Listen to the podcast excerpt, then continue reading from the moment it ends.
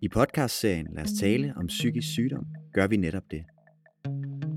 Vi taler om alt det, der vedrører psykisk sygdom. Vi taler om det, der er svært, og om det, der lykkes på trods i et liv med psykisk sygdom. Og om diagnoser, symptomer og behandling, både fra en personlig og en faglig vinkel. Vi taler også om håb og om at blive rask og komme sig fra en psykisk sygdom. Og om alle de nuancer, der ligger i livet mellem sundhed og sygdom. Den podcast, du skal lytte til nu, er en af fem podcast om den såkaldte CHIME-model, stavet C-H-I-M-E, som er en sammentrækning af fem begreber, der er afgørende for processen med at komme sig efter en psykisk sygdom. En proces, der også kaldes recovery-processen. Mit navn er Thomas Forb. Jeg er journalist, og i dag dykker jeg sammen med en ekspert fra psykiatrien og to gæster med personlig erfaring fra en recovery-proces ned i det første begreb i CHIME-modellen, connectedness, og ser på, hvilken rolle connectedness, altså det at føle sig forbundet til nogen eller noget, spiller i en recovery-proces. Velkommen til. Til at gøre os alle sammen lidt klogere på emnet i den her podcast, altså connectedness i recovery-processen, har jeg selskab af konsulent i psykiatrien Region Sjælland, Karina Stjernegård. Hej Karina. Hej Thomas.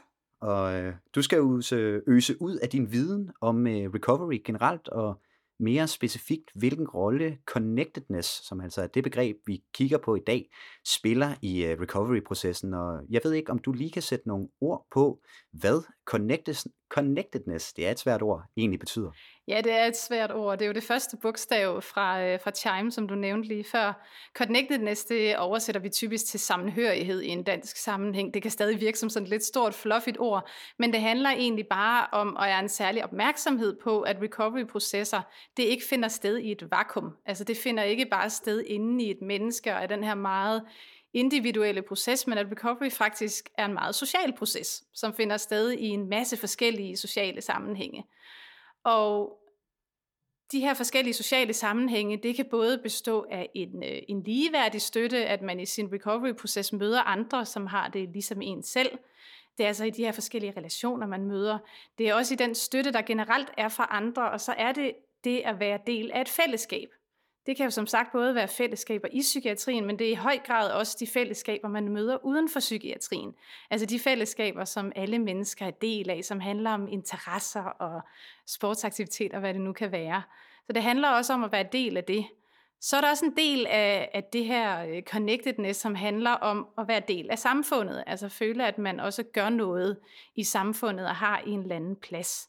Så her der handler det altså også om, om arbejde og uddannelse og, og de her parametre. Så Connected Næste dækker over rigtig meget, men handler dybest set om, at recovery er en social proces, som sker sammen med andre. Og nogle af de her aktiviteter og øh, ting, som man kan være en del af, og som gør, at man øh, føler, at man hører til, og at øh, man er connected til noget, det er også noget af det, vi skal snakke med vores øh, to gæster lige om lidt om.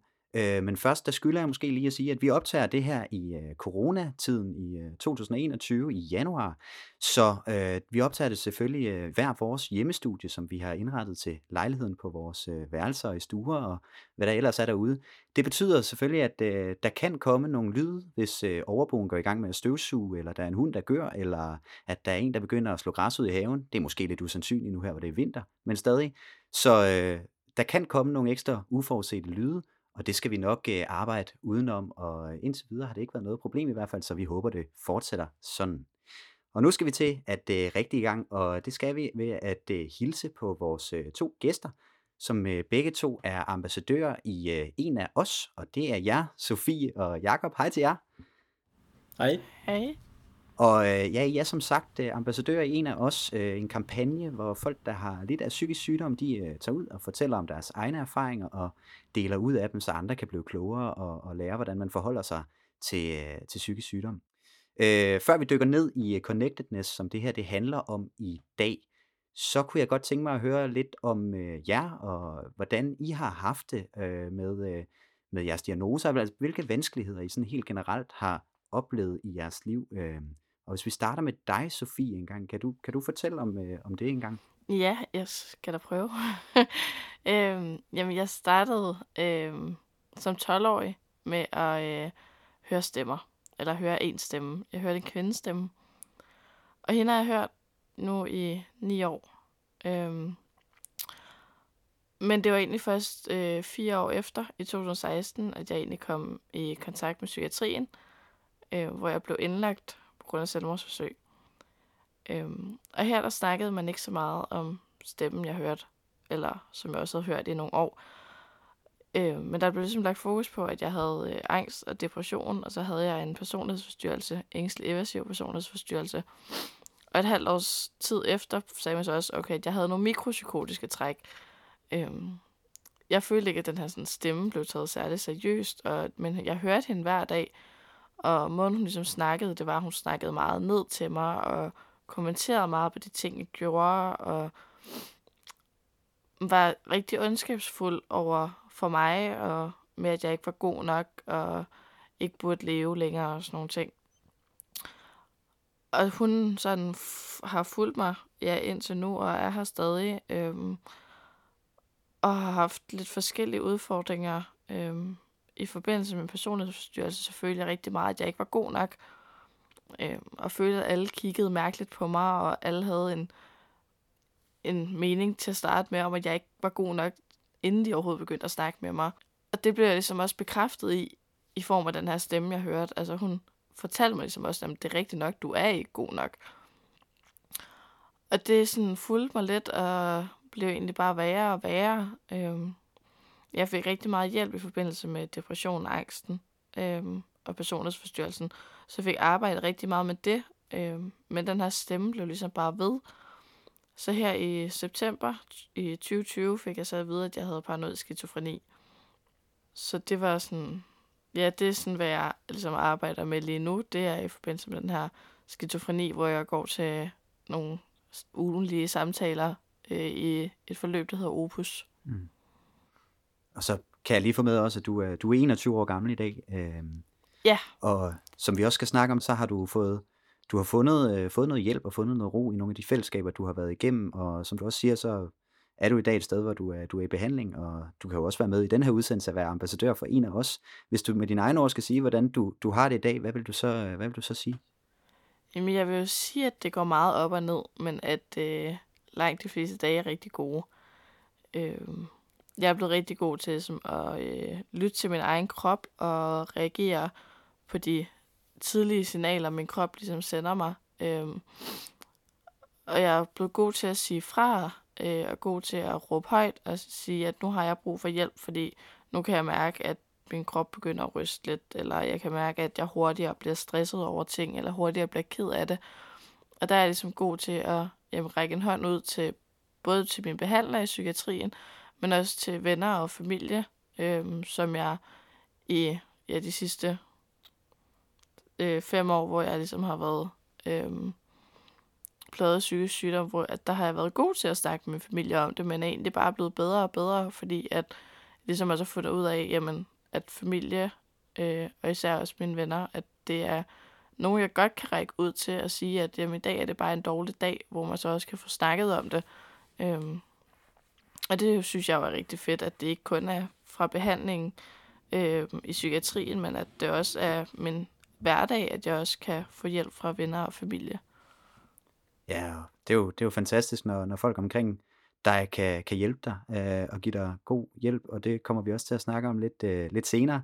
Øh, først skal vi lige have introduceret øh, vores anden gæst, øh, Jakob. Du er også ambassadør for, for en af os. Du er 32 år gammel. Vil du ikke også lige sætte et par ord på, øh, på din sygdom, og hvordan øh, du har haft, øh, eller hvad du har haft vanskeligheder med i dit, øh, dit liv? Jo, det er øhm, Ligesom Sofie, så har jeg også øh, skizofreni. Jeg har paranoid skizofreni. Øhm, jeg startede med at høre stemmer stort set samme øh, alder, som Sofie hørte til. Jeg hørte mine som 10-årig. Og jeg har hele tiden igennem mit sygdomsforløb oplevet enten stemmer eller ting, der ikke var der. Men det, der gjorde lidt forskellen for mig, det var, at jeg hele tiden været klar over, at de her ting, de ikke var virkelige. Det her, det var et eller andet udefra, og der var et eller andet, der gjorde, at jeg, hvad kan man sige, opførte mig anderledes, tænkte anderledes. Øhm, og jeg vil hele tiden gerne finde ud af, hvad er det, der gør, at jeg skiller mig ud. Fordi jeg kunne hele tiden se på andre folks øh, fællesskaber. Og så kunne jeg hele tiden se på mig selv og sige, jeg er ikke en del af dem her. Hvad er det, der gør, at jeg skiller mig ud? Hvad er det, der gør, at jeg ikke hører til i dem? Det vil jeg gerne finde ud af. Så jeg har sådan hele tiden godt været klar over, at der har været et eller andet i min virkelighed, som ikke var virkeligt. jeg fik øh, først for alvor sat, hvad kan man sige, sat gang i min behandling som 17-årig, hvor at, øh, jeg var droppet ud af gymnasiet, og derfra fandt ud af, at der var et eller andet, jeg var træt af her i livet, men jeg kunne ikke finde ud af, hvad det var. Øhm, så jeg blev sendt øh, til min læge, som øh, konstaterede, at jeg måtte have en øh, middelsvær depression. Men jeg synes ikke rigtigt, det var helt nok, fordi det, det gav selvfølgelig en forklaring på noget, men det gav ikke en forklaring på alt. Så jeg vil gerne dykke dybere ned og finde ud af, hvad er det, der gør, at der stadigvæk er nogle ting, jeg ikke føler, jeg har fået svar på. Øhm, så da jeg var cirka 21, der øh, endte jeg med at få diagnosen paranoid skizofreni. Og det var det svar, jeg havde brug for, for at kunne finde ud af, jamen hvad kan jeg gøre herfra for at komme tilbage til at få en normal hverdag. Øhm, samtidig som 21-årig, der flyttede jeg for første gang ind på et øh, bosted, hvor de skulle hjælpe mig med at få taklet min, øh, min situation, få taklet min øh, psykisk sygdom, og samtidig også få mig til at leve en normal hverdag. Øhm, det er 11 år siden nu, og den dag i dag, der arbejder jeg på deltid som flexjobber, og samtidig så er jeg så også, som sagt, ambassadør for en af os, hvor jeg forhåbentlig kan hjælpe andre med at komme igennem den situation, jeg har været i, og vise dem, der er et lys på den anden side.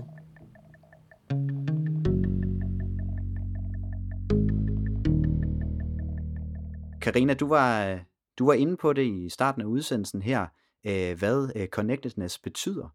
Men øh, hvad betyder connectedness, altså at høre til i et eller andet, egentlig for, for recovery-processen, altså processen med at komme sig efter en psykisk sygdom?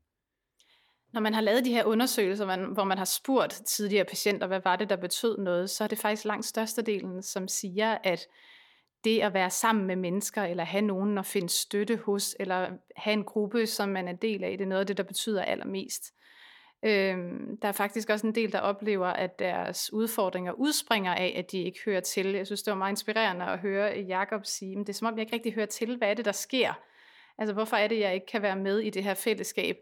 Øh, så det, der er interessant ved det her med fællesskaber, det er, at lige så helende som det kan være, lige så destruktivt kan det faktisk også være. At der er mange, der ender med at få det vanskeligt, fordi de ikke føler, at de er del af noget. Øhm, så det er jo noget, man er begyndt at have mere og mere fokus på, at man skal pege på fællesskaber, og man skal pege på at, at være del af sociale sammenhænge i de her recovery-processer. Og det, man kan have haft lidt tendens til at gøre i psykiatrien, det er at pege på fællesskaber med ligesindede. Altså, du er landet i psykiatrien, du har fået den her diagnose, så nu henviser jeg dig til et fællesskab for andre sårbare. Man er blevet mere og mere fokuseret på, at man skal også invitere ind til alle mulige andre fællesskaber. Det at være i fællesskaber, det er faktisk bare del af, være, del af at være menneske. Øhm, så der er kommet mere og mere fokus på, at ligesom øh, Sofie også siger, venner, familie betyder noget, fritidsaktiviteter betyder noget, og det er jo ligegyldigt, om man har en øh, har fået en diagnose i et psykiatrisk system, eller man bare er et, øh, et menneske, som, som føler sig ensom, så er fællesskab altså bare rigtig vigtige. Så der er også meget af det her, der er almen menneskeligt, men vi har virkelig fået fokus på, hvad det betyder øh, i processen med at komme sig for psykisk sygdom. Og øh, både øh, Sofie og Jakob, I har jo også nogle, øh, nogle eksempler på, øh, på de fællesskaber, I har været en del af. Øh, og lad os starte med dig, Sofie. Altså, nu fortalte du lige før om, at familie og venner var vigtige, men du har også været en del af, af nogle andre fællesskaber, som, som har givet dig noget. Er det ikke rigtigt? Jo, helt bestemt. Øhm, altså, det, de venner, øh, som jeg har lige nu, det er jo øh, venner og veninder, som jeg har fået øh, mest gennem gymnastik og gennem arbejde øh, på en natklub. Øhm, jeg øh, gik til gymnastik meget, da jeg var lille, og så stoppede jeg. Og her for et par år siden begyndte jeg så igen, øhm, fordi at jeg tænkte, jeg havde brug for at gå i gang med et eller andet, finde ud af at blive glad for et eller andet igen. Og jeg blev rigtig glad for at gå til gymnastik. Og noget af det, jeg ligesom synes var fedt, det var det med i starten, at jeg skal sige, jeg kendte ikke nogen, da jeg startede. Øh, kom som øh, den eneste nye på holdet det år, og kendte slet ikke nogen og de andre havde gået sammen øh, et stykke tid. Øh, og der kom jeg bare ind og blev taget rigtig godt imod, og kom hurtigt ind i en, en gruppe, øh, hvor at man kunne snakke om altså alt mellem himmel og jord. Øh, og det her med, at jeg gik og var rigtig ked af det øh, på det her tidspunkt. Jeg havde ikke særlig meget overskud, men jeg havde virkelig bare lyst til at tage til gymnastik, og jeg glædede mig rigtig meget til, det blev mandag igen, og jeg så kunne komme til gymnastik. og efter et stykke tid begyndte man jo så også at snakke sammen ude for gymnastikken, øhm, og begyndte at være sammen uden for gymnastikken. Men det her med ligesom at have noget at se frem til, og virkelig glæde sig til at komme op, og altså, det var bare, det var faktisk lidt uvandt følelse, det her med at have noget at glæde sig til, og det var virkelig rart, øhm, fordi at det jo bare var mega sjovt at være sammen med folk. Det er vel også et eksempel, Karina, på, øh, på en aktivitet eller et øh, fællesskab, hvor, hvor det ikke nødvendigvis behøver, behøver at handle om øh, psykisk sygdom, øh, men man får en masse ud af det. Ja, lige præcis. Det her med bare at møde andre mennesker. Altså, jeg synes, du taler om meget her, som faktisk er meget almindeligt menneskeligt, øh, Sofie. Jeg kan da også godt mærke det her uha med at skulle møde op alene første gang i et nyt fællesskab. Det er rigtig svært. Øhm, mm. men, men det, er også, det er også super vigtigt, at du har mødt noget meget meningsfuldt i det her fællesskab, og at det sociale også giver en noget at se frem til. Øhm, det, er jo, det er jo også noget af det, der er rigtig vigtigt i det her, at man, man har lyst til at opsøge de her fællesskaber igen. Og jeg ved også, Jakob, du har også været en, øh, en del af et fællesskab øh, med øh, det så med, med, øh, med andre sårbare øh, i alle aldre, så vidt jeg kunne forstå. Øh, kan du fortælle lidt om det, og hvad det har givet dig? Jamen, det har sådan lidt været i nogle forskellige stadier, fordi til at starte med, der øh, var jeg en del af et værsted, som var baseret for folk i alderen 18-35, med hovedformålet, at vi vidste godt, at alle, der kom der, de havde en eller anden form for psykiatrisk diagnose, eller var i gang med at få en, men det var irrelevant. Det, der var vigtigst for os, det var at finde ud af, hvem er personen bag. Så det vil sige, når jeg kom ind ad døren, så ville de finde ud af, hvem er Jakob som person, i stedet for at sige, jamen der kommer Jakob, han har paranoid skizofreni. De vil hellere finde ud af, hvem er jeg, hvad for nogle interesser har jeg, er der nogle bestemte personer, som har de samme interesser deroppe også, hvordan kan vi få skabt nogle øh, netværker her, hvordan kan vi eventuelt også få en vengruppe i gang her. Og hvad, hvad, hvad har du fået ud af det? Hvad har det givet dig? Hvordan har du kunne mærke, at du har været en del af det? Det har givet mig både den følelse at tænke igennem, hvem er jeg egentlig som person? Fordi op til da, der havde jeg hele tiden været vant til, at når man introducerede sig selv, så sagde man sit navn og sin stilling. Arbejdsstilling. Og det eneste, jeg så kunne sige, det er, at jeg hedder Jakob, og jeg er arbejdsløs. Og det er ikke så sjovt at skulle sige altid. Så her, der var det mere sådan, hej, jeg hedder Jakob, jeg kan godt lide at spille musik, jeg har spillet fodbold, og jeg er glad for computerspil.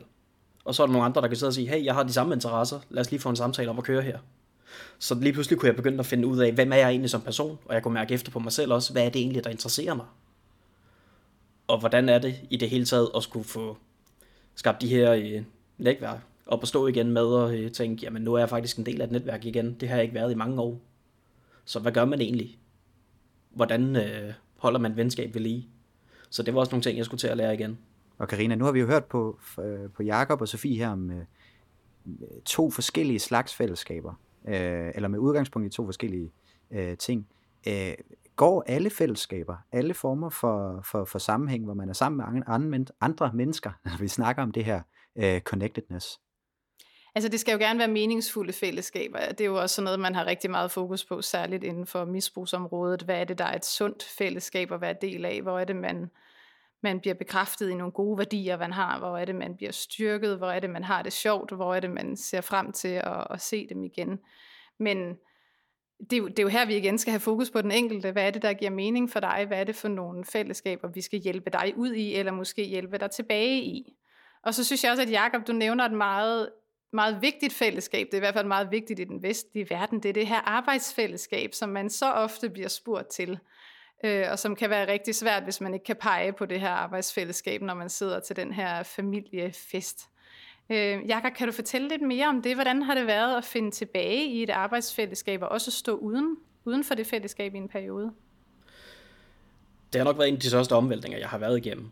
Øhm, men der, hvor jeg for alvor mærkede, mærkede, hvordan det egentlig hænger bedst sammen for mig selv, det var, da jeg øh, blev sendt på arbejdsprøvning hos Beredskabsstyrelsen. Og det første, jeg tænkte, da jeg hørte, at jeg skulle ned til beredskabet, det var, det her, det kommer ikke til at gå. Det er kæft retning, det er næsten militæragtigt. Det bliver en dårlig idé.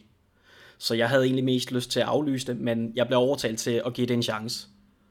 Fordi det er bedre at prøve det af, og så finde ud af, har de, øh, har de ting, jeg forestiller mig, har de trådt i kraft, eller var det noget helt andet? Og jeg er rigtig glad for, at jeg valgte at tage derned også, fordi det var der, hvor de virkelig fik vist mig, at på en arbejdsplads, der er du en del af et fællesskab, du er en del af et team, som hjælper hinanden. Og det var rigtig rart for mig at se dernede også, fordi jeg havde hele tiden forestillet mig, at Hvis du bare laver den mindste fejl, så bliver der skældt ud på dig, og så kommer du ikke til at øh, kunne være der mere. Men dem, jeg arbejdede sammen med, de lagde meget mere vægt på, at tingene skal kunne fungere sammen. Øh, så hvis der er noget, der for eksempel er gået galt, et eller andet, der er blevet gjort forkert, så var de mere fokuseret på, hvordan får vi rettet den her fejl, så det ikke sker fremadrettet, i stedet for at sige, der er en fejl, det må du aldrig gøre. Samtidig var der også et sted, hvor jeg lagde mærke til, at øh, jeg havde en øh, form for mentor, som arbejder dernede. Han øh, har blandt andet øh, PTSD, efter at have været udsendt, og så har han øh, piskesmæld. Og det, at han har PTSD og piskesmæld, det gjorde, at jeg kunne lige pludselig spejle mig selv i ham, fordi jeg har selv skoliose, det vil sige, at jeg har en skæv ryggrad, der er noget fysisk. Så har jeg min paranoid skizofreni, så der er noget psykisk.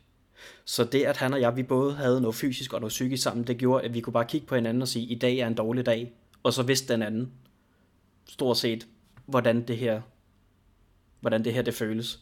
Så hvis jeg sagde til ham, at jeg havde en dårlig dag, så vidste han, at okay, så tager vi det lige stille og roligt og finder ud af at få den her dag til at fungere. Ligesom han også kunne sige til mig, i det dag, der havde han en dårlig dag. Og så vidste jeg så også, jamen fint, så skal jeg lige prøve at se, hvor meget jeg kan hjælpe ham igennem den her dag, så den også bliver nemmere for ham. Så det var hele den her idé med, at man giver og trækker lidt hos hinanden, og sørger for, at alle kan være med. Det var første gang, jeg virkelig fik oplevet det.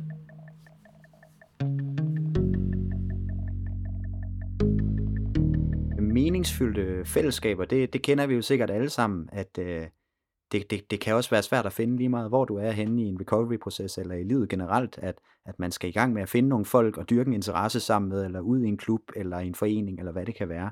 Øh, Sofie, øh, hvordan har du fundet modet eller viljen til at, til at komme ud og være, være en del af noget som dit arbejde eller, eller gymnastikken her? Jeg synes faktisk, det er et rigtig godt spørgsmål. Jeg sidder lige og prøver at tænke lidt tilbage, fordi da jeg startede øhm, på, på mit arbejde der på natklubben, der startede jeg her for to og et halvt år siden. Men det var faktisk også en periode, hvor jeg havde det relativt godt. Øhm, og jeg havde lyst til at gå ud og få et arbejde, Øhm, havde førhen arbejdet i en, øh, i en tøjbutik, og var rigtig glad for det. Men var så stoppet på grund af min depression. Men havde virkelig lyst til at gå ud og finde det her arbejde igen, og, men, og havde det også rigtig godt, og havde det godt i skolen. Øhm, og kom jo så op på det her arbejde, hvor jeg så blev en del af fællesskabet. Øhm, og herfra er der så en af mine kollegaer, der siger til mig, at hun synes, at jeg skal prøve det her gymnastik af, hvis jeg synes, at det var noget, jeg godt kunne tænke mig. Og så det var også lidt hende, der sådan fik presset mig ud i, jamen så prøv gymnastikken. Og der startede jeg jo så til det, selvom jeg egentlig var begyndt at få det lidt dårligere igen, og øhm, stemmerne fyldte mere og sådan nogle ting. Men i forhold til arbejde, der er noget, jeg havde virkelig meget lyst til, men jeg tror også nogle gange, så er det også lidt sådan en grænse, man skal ud over, at måske har man ikke helt lyst, Øhm, det var også det, Jacob sagde, det der med arbejdet, at han havde ikke helt lyst, men var glad for, at man gjorde det. At, at nogle gange, så har man bare lige brug for det der ekstra skub. Og det skal selvfølgelig ikke være så stort et skub, at det, at, altså, at det gør ondt bagefter, og at det ligesom gør det værre. Men nogle gange er det der lille øh, skub bare rigtig godt at få, for ligesom at komme godt ud på den anden side, og ligesom finde ud af, at det her var faktisk rigtig godt for mig, og jeg har faktisk fundet noget rigtig godt ud af det. Okay. Jeg synes, du taler om noget meget spændende der, Sofie, for noget af det, man taler om inden for de her recovery-processer, det er også risikovilligheden, der er i sådan en proces. Yeah. Altså nogle gange går man forkert. Nogle gange lander man i en eller anden interesse, hvor man tænkte, jeg kommer til at elske at gå til skak. Det fandt jeg så ud af, det gjorde jeg ikke lige alligevel. Så må jeg nok hellere finde et andet fællesskab i stedet for. Og, og det er jo sådan, det også er at være menneske, og det er jo sådan, det også er i de her recovery-processer, at vi lander ikke altid det rigtige sted i første forsøg, og nogle gange så skal vi måske prøve en anden gymnastikforening, eller hvad det nu kan være for at lande i et fællesskab, der giver mening. Og Karina, nu vi er ved dig. Øh, den her podcast om connectedness i recovery-processen, den er ved at nå til vejs ende, men hvis du skulle give et godt råd videre øh, til borgere, der eventuelt er i en recovery-proces, eller pårørende, eller fagfolk, der arbejder med recovery-processen specifikt om øh, connectedness og de her fællesskaber, hvad skulle det så være? Jamen, hvis man selv sidder i en recovery-proces lige nu, så tror jeg, at mit bedste råd vil være at være nysgerrig på at opsøge nogle fællesskaber og være modig til at ture og gøre det. Og så træde ud af dem, hvis man, øh, hvis man ender i det forkerte fællesskab. Men mærk efter, hvad er det, du har lyst til, eller kig omkring dig, er der nogen, der allerede er del af nogle fællesskaber, hvor du måske kan træde med, eller lade dig inspirere af det. Og det er jo både fællesskaberne der hvor du måske er i behandling, men det er i særdeleshed også, også udenfor. Og hvis du så i stedet sidder som behandler, eller du sidder som pårørende, så vil jeg opfordre dig til at være nysgerrig på det menneske, du sidder overfor lige nu, som har det rigtig svært. Fordi fællesskaber er vigtige alle steder i den her recovery-proces, og nogle gange så hjælper det faktisk at have, have de nærmeste, eller have en behandler til at, til at spare med omkring, hvad for nogle fællesskaber man, øh, man har lyst til at bevæge sig ud i. Tak til dig. Øh, Karine, du er konsulent i øh, Psykiatrien Region Sjælland. Og øh, tak til jer, Sofie og Jakob, fordi I havde lyst til at være med her. Selv tak. Ja, tak. Du har lyttet til et afsnit af podcastserien Lad os tale om psykisk sygdom, som er lavet i samarbejde mellem brugere af psykiatrien, pårørende og fagfolk. Bag podcasten står Psykinfo Region Syddanmark og Psykinfo Region Sjælland. Hvis du har spørgsmål til psykiatri eller psykisk sygdom, kan du kontakte Psykinfos rådgivning. Tak fordi du lyttede med.